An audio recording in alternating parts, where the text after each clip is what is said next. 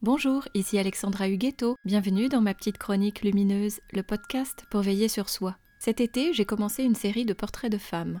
Ces femmes, je les choisis parce qu'elles sont libres, parce qu'elles nous montrent qu'avec engagement et ténacité, rien ne peut résister à se créer soi-même une destinée.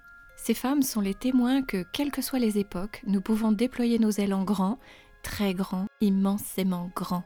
Ces femmes sont notre patrimoine, elles ont des choses à nous apprendre et parfois ouvert des voies que nous ferions bien d'emprunter. Je déplore que beaucoup d'entre elles soient si peu connues, et comme je n'aime pas déplorer sans agir, je prends ma plume et mon micro pour vous parler d'elles. Le premier épisode a été dédié à Alexandra Davidnel. Aujourd'hui, je vous présente une autre femme boussole dans ma vie, Karen Blixen. Une femme qui n'a cessé de se réinventer. Karen Christensen Dinesen est née en 1885 au Danemark dans une très riche famille bourgeoise. Sur le tard, elle épouse en janvier 1914 le baron von Blixen et se lance à ses côtés dans l'aventure africaine. La famille de Karen leur offre une immense ferme au Kenya que Karen devra rapidement gérer seule, son mari préférant de loin les safaris et les femmes au management d'une exploitation de café. Elle s'attelle donc au challenge avec ardeur. Elle, la jeune fille de bonne famille qui n'a en rien été préparée à cela, elle apprend en même temps l'Afrique, la culture du café, comme la gestion des centaines de familles habitant sur ces terres. Et de l'ardeur il lui en faut pour assumer le choix hasardeux de son mari de faire pousser du café à une altitude qui ne lui convient pas. Mais elle ne s'en tient pas là. Quelques mois après son arrivée, la Première Guerre mondiale éclate et offre à Karen l'occasion improbable de se dépasser.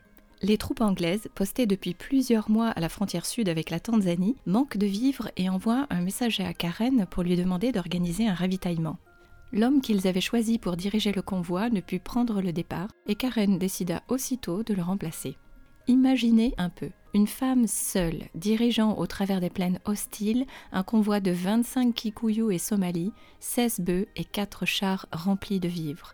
Il fallait avancer en terre Maasai et composer avec les fauves appâtés par ses proies faciles. Assurément, ce n'était pas un endroit pour un blanc, qui plus est une blanche fraîchement débarquée de son Danemark natal mais elle parvint à destination, en ayant bravé les obstacles et une attaque de deux lions qu'elle sut repousser à la force de son courage et armée d'un fouet. Elle venait de se réinventer en légende et l'admiration que lui portèrent les hommes influents du Kenya lui ouvrit bien des portes, et notamment celle d'un club masculin très fermé à Nairobi. Elle lui ouvrit aussi les bras d'un amant flamboyant qu'elle aimera passionnément. Pour lui plaire, elle s'inventera conteuse le soir et chasseuse émérite le jour. Karen Blixen, c'est la transformation permanente de soi. Ce qui me plaît particulièrement chez elle, c'est sa capacité à flirter sur les registres masculins tout en restant très femme. Elle brave la vie sauvage comme les affres du management tout en restant absolument distinguée. Elle adore la mode, commande ses chapeaux à Paris, s'invente des tenues splendides et sait recevoir comme personne. Elle incite d'ailleurs les femmes de son entourage à s'émanciper. Coupez-vous les cheveux, leur dit-elle, et apprenez à conduire une automobile. Ces deux choses-là changent le cours de l'existence. Un courage hors norme, une classe folle et un cœur immensément généreux, Karen est tout à la fois. Éprise de l'âme africaine, elle s'engage pour l'éducation des indigènes vivant sur ces terres. Elle crée la toute première école à leur attention et veille aussi à protéger leur culture. Par exemple, elle est la seule blanche à autoriser contre vents et marées les gigantesques rassemblements dansés des Kikuyus. Elle veillera aussi, lors de son départ du Kenya, à ce qu'ils puissent récupérer la propriété de leurs terres et contre toute attente obtiendra gain de cause du gouverneur de Nairobi en personne. Karen impressionne, elle ose demander ce que nul autre ne demanderait et l'obtient. L'Afrique, elle l'aime tout entière et la comprend comme aucun colon vivant au Kenya. Ses ouvrages La ferme africaine et Ombre sur la prairie seront d'ailleurs reconnus pour leur qualité ethnographique. Bien que malade de la syphilis, cadeau de son époux, elle s'acharne pour sauver son exploitation mais la très faible productivité du café à cette latitude rend son entreprise trop fragile et les années difficiles se succèdent jusqu'à la vente forcée de son domaine en 1931. Karen a 46 ans, elle est divorcée et vient de perdre son bien-aimé dans un accident d'avion. Elle a tout perdu. Elle était une légende en Afrique, elle rentre au Danemark en vaincue. Il lui faudra pourtant retourner vivre chez sa mère et accepter d'être restée aux yeux des siens la Karen d'antan qui en plus aura englouti une belle partie de la fortune familiale. Karen lutte contre le désespoir et le désœuvrement. Quelle place pourrait bien occuper une bourgeoise divorcée de 46 ans dans les années 30 en Europe?